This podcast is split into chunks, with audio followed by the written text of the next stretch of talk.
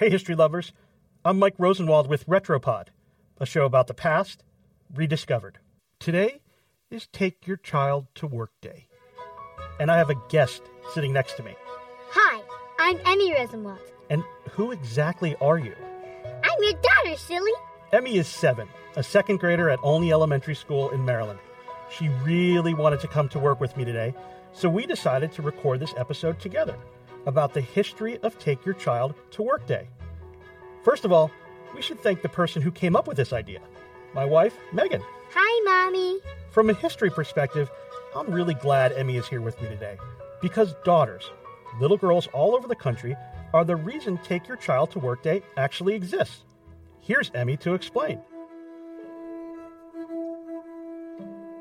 In 1992, some famous and important women Like Gloria Steinem, were worried about girls that didn't feel so good about themselves, so they came up with a great idea. it was called Take Your Daughter to Work Day. And the idea was to show little girls the importance of women in the workplace and how they could use all the neat things they were learning in school to have really cool careers. Well, after about 10 years, some people got upset that boys weren't allowed to come along too. So girls said, okay, fine, you can come too. All around the country, companies big and small began hosting special programs for kids on the fourth Thursday of April. Why Thursday? So kids can go back to school on Friday and discuss all the cool things they saw and learned.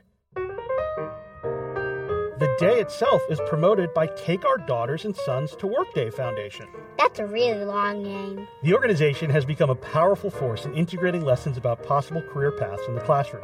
Every year, they send along worksheets with questions for children and their parents to promote discussion of career choices. Okay, Daddy.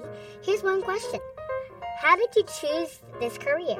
Well, Emmy, I like being a reporter because I get to meet interesting people, and I like to write and tell stories, and I like to do cool things like this a podcast with you.